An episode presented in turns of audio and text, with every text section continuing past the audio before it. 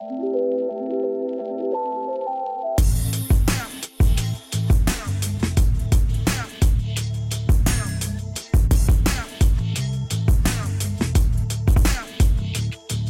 Hier ist Pia von OpenReal, heute live von der Demexco und deshalb mit ein bisschen Hintergrundatmosphäre. Ein Gespräch mit einem Typen, den ich hier getroffen habe und der mich sehr beeindruckt hat. Max Nowroth, Gründer von Was mit Wirtschaft. Hashtag. Was mit Wirtschaft ist ein Wirtschaftsmedium für die Generation Z und folgende, zu finden auf Instagram, auf YouTube und in Offline-Veranstaltungen. Finanzieren soll sich das Ganze über Sponsoren, also native Werbung von Unternehmen, die sich bei Max junger Zielgruppe als attraktive Arbeitgeber positionieren sollen wollen werden. Max hat einen interessanten Zugang zu dem Thema. Er hat selber Wirtschaft studiert und war dann fünf Jahre beim Handelsblatt, unter anderem als Referent von Miriam Meckel, als Korrespondent in Moskau und als Chef vom Jugendportal des Handelsblatts Orange. Und jetzt hat er sich selbst gemacht, selbstständig gemacht, taufrisch, aber mit viel Dampf. Und es gibt ja nicht viele Startups, die im journalistisch getriebenen Medienspace gegründet werden.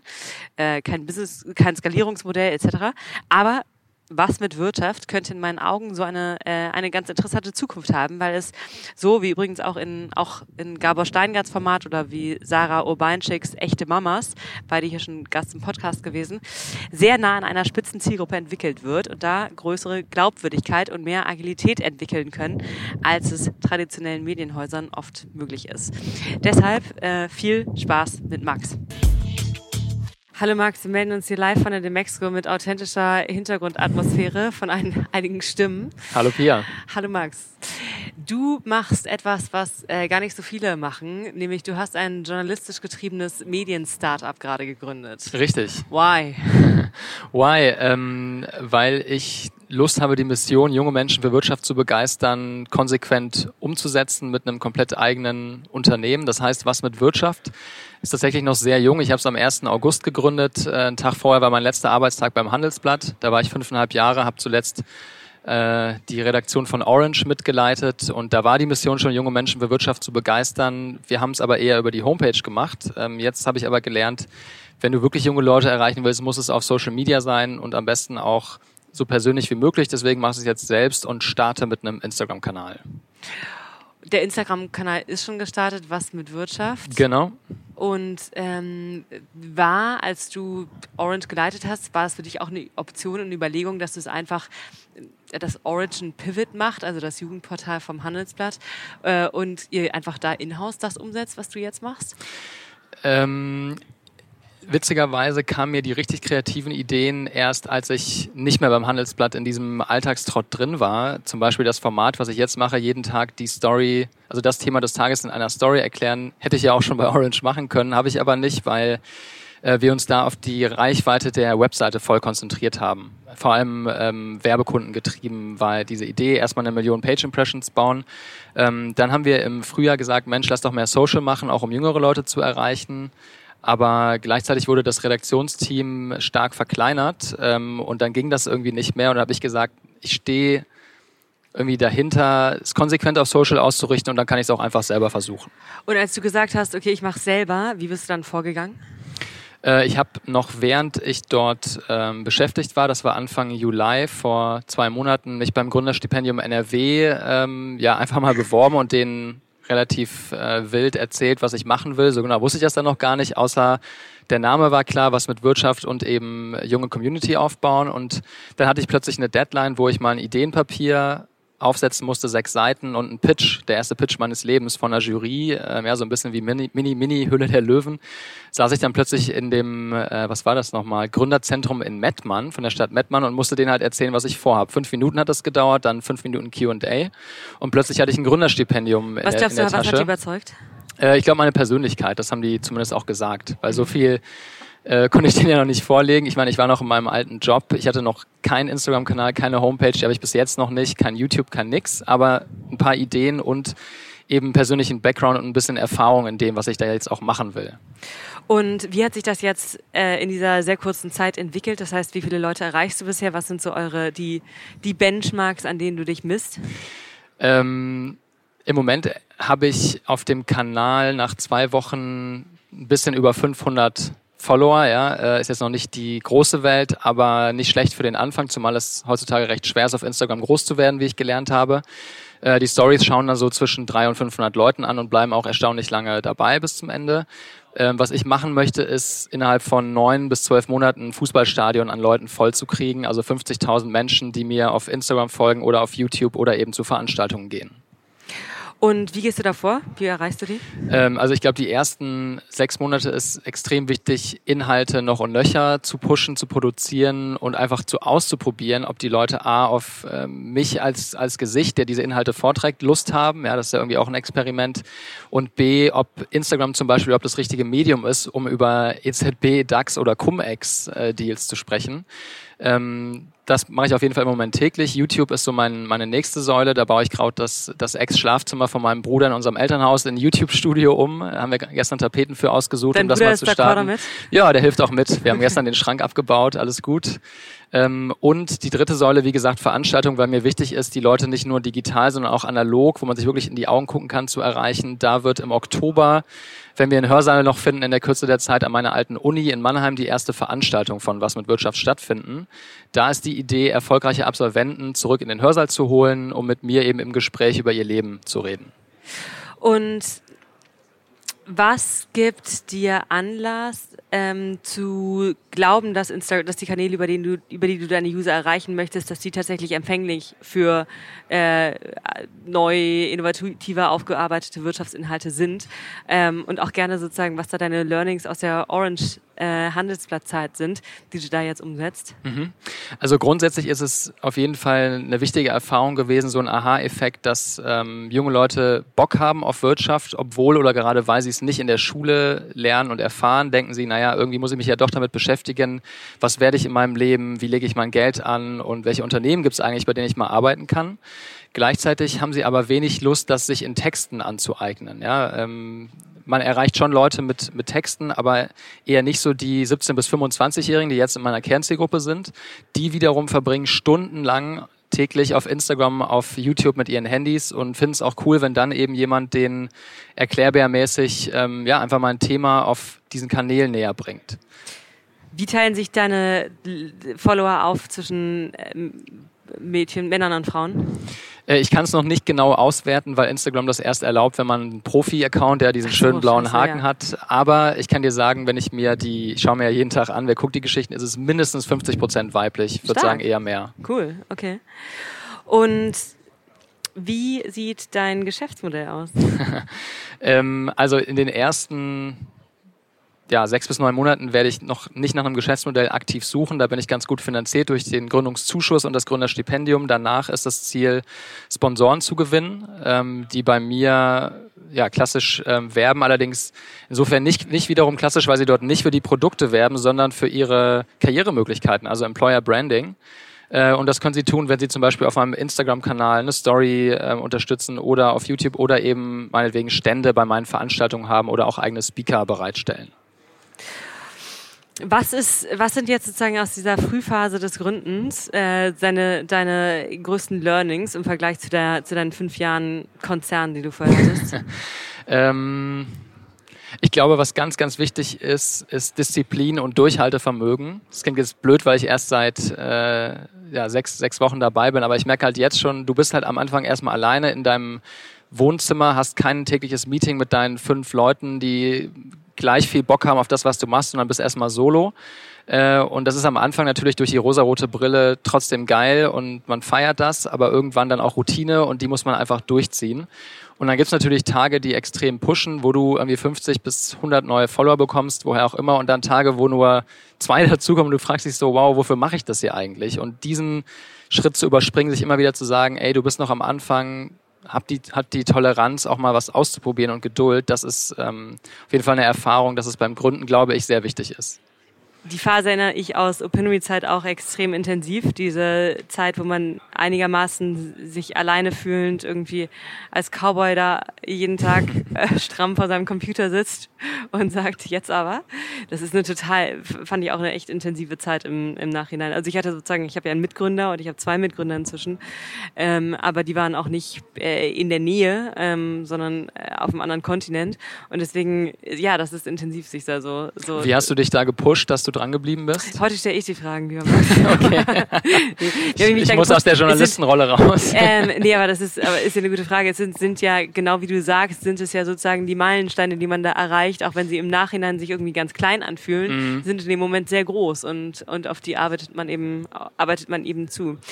Was sind deine, äh, hast du internationale oder auch nationale Vorbilder von Formaten, die ähnlich, äh, ähnliche Zielgruppen ansprechen, ähm, auch eine Nische besetzen und sehr gut funktionieren? Ja, also ich habe ein deutsches und ein internationales Vorbild, beziehungsweise in dem Sinne eins, wo ich einfach mir angucke und äh, Riesenrespekt habe, was die machen. In Deutschland ist es die News WG vom Bayerischen Rundfunk, die vor einigen Tagen die 50.000 Follower-Marke geknackt haben, wobei die gerade mal ein bis anderthalb Jahre alt sind. Also großen Respekt vor deren Leistung. Das sind fünf Leute, aus einer WG in äh, München ist es, glaube ich, die halt jeden Tag vor allem Politikthemen erklären. Zum Beispiel neulich in der Theaterdarstellung, wie, die, wie der Leitzins der EZB funktioniert. Wirklich top.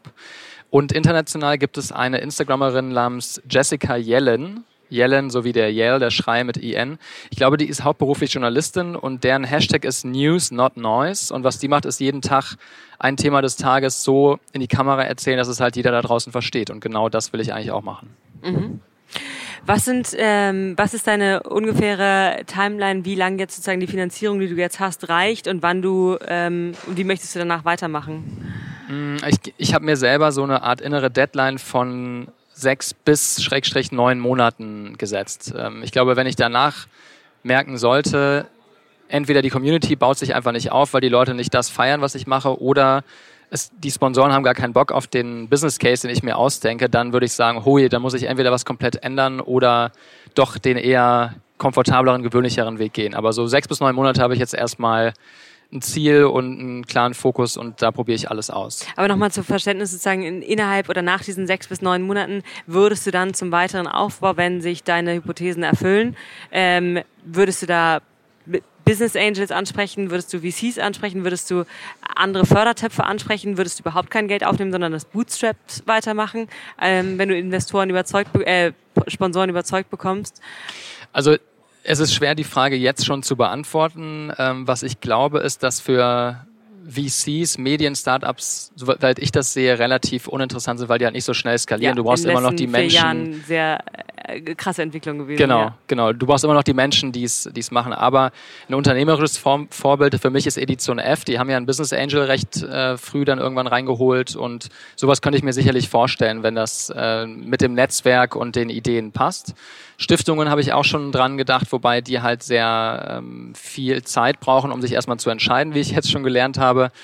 Ähm, ja, und ansonsten hoffe ich natürlich, dass es sich von sich aus trägt.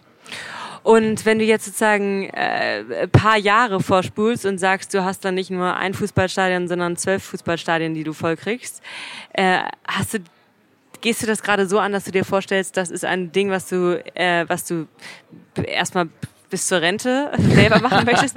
Oder der Instagram-Rentner, ähm, ja. Würdest du dir, wenn dich dann ein, wenn dich dann Handelsblatt wieder anspricht und sagst, krass, du hast ja da hier genau die Zielgruppe aufgebaut, die wir immer erreichen wollten, können wir dich bitte kaufen? Wäre das für dich eine Exit-Option oder hast du dir dazu noch gar keine Gedanken gemacht? Mm. Also beim, beim Handelsblatt ist es ja so, dass es mit Orange nach wie vor eine junge Marke gibt, die jetzt einfach ein bisschen andere Strategie fahren und äh, insofern halte ich das jetzt für gar nicht für, so wahrscheinlich, dass die mich fragen würden, wenn es so gut äh, läuft, wie du es gerade geschildert hast. Aber bis zur Rente, glaube ich, werde und kann ich es einfach nicht machen, weil du irgendwann zu alt bist als Mensch, um bei jungen Leuten äh, kredibil und authentisch rüberzukommen. Also es gibt ein paar, die das schaffen, zum Beispiel Harald Lesch mit seinem Terra X YouTube-Kanal. Der ist super. Super viele, ja, der ist mega cooler Typ. Ist, keine Ahnung, würde ich sagen, mindestens über 50 und erreicht trotzdem viele junge Leute. Ähm, ich habe mir jetzt erstmal so einen Horizont von zwei bis drei Jahren gesetzt, in dem ich denke. Und noch mal ein bisschen in diese Zielgruppe und in deine wachsende Audience reinzugehen. Ähm, was für Inhalte finden die am interessantesten bisher?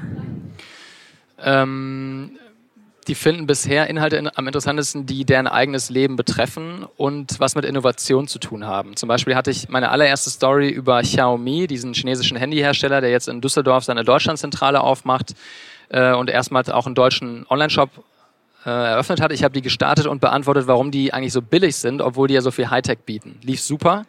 Und äh, diese Woche gab es eine Story zum iPhone 11 ähm, und diesem Apple-Event, die auch großartig lief. Ja, also wenn man es schafft, eigentlich weit weg Themen aus China oder aus Cupertino in dem Fall auf Deutschland, auf seinen Alltag zu übertragen, dann funktioniert das eigentlich auch bei der jungen Zielgruppe. Wie reagieren die Leute auf dich als sozusagen als den, den, den Botschafter der Nachrichten?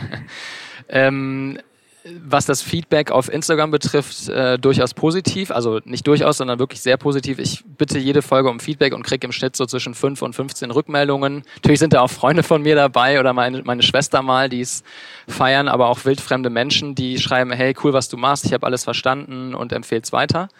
Ähm, Im Real Life, sage ich mal, hatte ich noch gar nicht so viel die Gelegenheit, Leute ja, wie in so Fokusgruppen darauf anzusprechen, aber das habe ich auf jeden Fall als nächstes vor. Und wie gesagt, das Event an der Uni Mannheim ist so der erste große Lackmustest für Veranstaltungen. Mhm. Und wann würdest du sagen, äh, hat sich die Hypothese bestätigt, dass es mit Veranstaltungen gut funktionieren? funktioniert? Ist das nur, wenn Leute kommen oder wenn die Leute sagen, war, war, war nett? Also ich glaube, es ist äh, echt eine Herausforderung, Studierende dazu zu bewegen, zu einer Veranstaltung zu gehen, ganz einfach, weil die so viele Veranstaltungen haben. Aber trotzdem ist natürlich für mich ein Erfolgsfaktor, keine Ahnung, nehmen wir an, in dem Hörsaal finden 200 Leute Platz und 150 kommen. Ja, also ich fände es traurig, wenn dann nur 30 da sind und sich der Gründer aus Berlin, der extra dann nach Mannheim kommt, fragt, sag mal, was ist denn das hier für eine Truppe? Ähm, das ist wichtig, aber natürlich auch zu erfahren, wollen die Leute dieses motivierende, inspirierende, persönliche Gesprächsthema haben oder fahren die doch eher auf technische Vorträge ab? Weil ich war letzte Woche an der Uni Mannheim, an meiner alten Uni und habe mit Studierenden gesprochen über meine Idee und die meinten, ja, ich find's cool, weil wir haben sehr viele Technikvorträge, aber wenig über, wie werde ich eigentlich Gründer und was brauche ich für ein Mindset dafür. Und was sind deine Wege, an dieses äh, Zielgruppenfeedback zu kommen? Also du kriegst Kommentare wahrscheinlich auf, auf Instagram, du redest mit Leuten, aber wie gehst du da vor? Also was ich äh, fest vorhabe, ist Menschen, die kenne ich noch aus Orange-Zeiten, aus verschiedenen Altersgruppen und vor allem auch Bildungsschichten, nenne ich es jetzt mal, anzusprechen und die zu Gesprächsabenden mit ihren Freunden zu bitten. Ja, zum Beispiel der Jüngste wird sein, der Sohn von einer Ex-Kollegin von mir ist 15, macht gerade seine mittlere Reife, dann treffe ich mich einfach mal mit ihm und seinen Zockerkumpels und frage die, ey, habt ihr eigentlich Bock auf Stories über die EZB? Wenn nein, worauf sonst? Ähm, Studium wie gesagt, da gehe ich an meine alte Uni, das ist relativ simpel und an Schulen bin ich regelmäßig, weil ich ähm, Vorträge über das Thema Fake News gebe und nebenbei kann ich dann natürlich auch immer Leute mir so beiseite nehmen danach und fragen und denen einfach zeigen, was ich mache und so sehr direktes Feedback bekommen. Ist sich die Zielgruppe auch total interessiert an den wirtschaftlichen Hintergründen von Klimawandelfragen? Absolut, ja. Ähm, überhaupt alles, was Umwelt, Klima, Nachhaltigkeit betrifft, ähm, sind die sehr interessiert dran. Das habe ich daran gemerkt, als ich eine Story über das Plastiktüten, das geplante Plastiktütenverbot gemacht habe.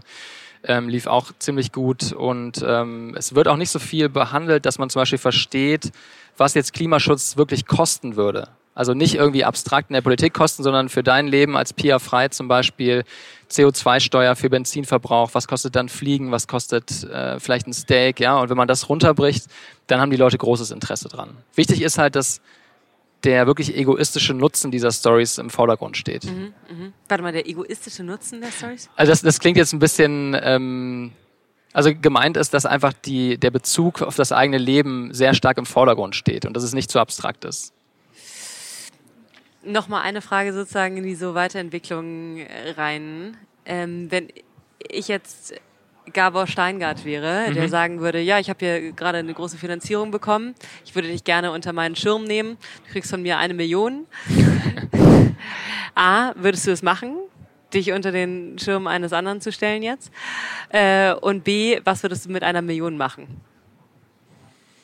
Mm. Die du jetzt bekommen würdest. Ja, also ich muss, ich muss gerade drüber nachdenken. Unter einen Schirm klingt äh, per se schon mal nach Restriktionen und irgendwie Bindung. Genau darauf habe ich mich ja entschieden, das erstmal nicht zu haben, sonst hätte ich ja auch im Handelsblatt noch ein bisschen was machen können, aber ich wollte es ja bewusst selbst starten. Also da müsste ich auf jeden Fall genau auf die Details schauen, unabhängig, ob das jetzt Gabor Steingart ist, übrigens mein ehemaliger ja, Chef-Chef sozusagen beim Handelsblatt oder nicht. Aber wenn er mir eine Million geben würde und sage, guck mal, Max, hier ist die Million, mach was du möchtest. Ich würde als allererstes ein Team aufbauen. Ja, ich ähm, kenne einige Leute in Deutschland, in Orange bei Orange hatten wir zwei Dutzend freie Mitarbeiter, unglaublich talentierte Leute, teilweise noch im Studium, teilweise kurz beim Jobeinstieg, die echt gut darin sind, Wirtschaft einfach zu erklären und ähm, die würde ich erstmal auf meinen Gehaltszettel packen und hoffen, dass die mit mir an diesem Projekt arbeiten. Und das heißt ein Team für Inhalte. Du würdest Ja. mehr Inhalte produzieren wollen mit einem größeren Team. Ähm, also ich würde ich würd das in Inhalte investieren und in dem Fall in Köpfe, in talentierte Medienmacherinnen und Macher. Natürlich in, in Techies, weil dann hätte ich endlich mal eine, eine gescheite Homepage und wer weiß, was man ähm, auf dieser Homepage noch alles einbinden kann, vor allem um diese Community-Funktion zu stärken. Und das ist, glaube ich, ganz wichtig, um diese Sponsoren irgendwann mal anzusprechen, brauchst du natürlich Rampensäue, die verstehen, äh, wie man ein mediales Produkt verkauft. Und das wären auf jeden Fall, nicht wenn ich eine Million hätte, sondern wenn ich einfach vorausdenke, die erste Person, die ich einstellen würde, so eine Art Sponsored Content Managerin. Das heißt sozusagen kurze Interpre- Interpretation der Antwort. Ähm, einen Investoren aller, einen strategischen Investoren aller Gabor Steingart reinzunehmen, vielleicht, kommt drauf an, äh, eine Million sofort Klar. im Team. Ja, klar. Okay. Mhm. Und Inhalte first. Ähm, ich weiß nicht, ob du den Podcast hier kennst. Äh, er hat am Ende immer so äh, eine Reihe von Rapid-Fire-Fragen, wo du mit A oder B antwortest. Äh, die würde ich dir gerne auch stellen. Ja. Äh, A oder B oder sagen, äh, einen Satz beenden. Rapid Fire Questions. Äh, Google oder Facebook? Google, TikTok oder Instagram? Instagram, Instagram, äh, TikTok oder Snapchat? TikTok. TikTok ist. Super sorry, spannend. TikTok wird. Oh, ähm, TikTok wird Snapchat irgendwann überholen. Was mit Wirtschaft wird das Neue? Wirtschaftsmedium für die neue Generation. Generation Z oder Generation. äh, Wie heißen die hier vor? Generation Y. Y. Ähm, naja, kommt drauf an. Ich selber bin Teil der Generation Y, die finde ich auch gut. Ähm, meine Zielgruppe ist eher die Generation Z und die feiere ich auf jeden Fall für ihre steigende Politisierung, die wir damals tatsächlich nicht so hatten. Der beste Instagram-Account. Boah, da muss ich jetzt echt, äh, würde ich am liebsten zurückstellen, weil ich kenne echt viele gute. Ähm, Kannst auch drei sagen. Ja, okay. Also NewsWG habe ich vorhin schon genannt, habe ich großen Respekt vor. Äh, Orange bei Handelsblatt macht super Stories ähm, natürlich und Pamela Reif. Dein Lieblingspodcast. Mm, Am meisten höre ich Gabor Steingart, den höre ich jeden Morgen. Das beste Wirtschaftsmedium. Handelsblatt. Das beste internationale Wirtschaftsmedium. Ähm, ich dachte immer, es wäre die Financial Times, aber aktuell lese ich am meisten Bloomberg, also Bloomberg. Max, vielen Dank. Vielen Dank dir, Pia. Das waren knackige 20 Minuten. Ich hoffe, gespickt mit Erleuchtungen. Guckt euch was mit Wirtschaft unbedingt an und verfolgt sie. Ich glaube, da wird es noch was zu sehen geben. Ciao und bis in zwei Wochen.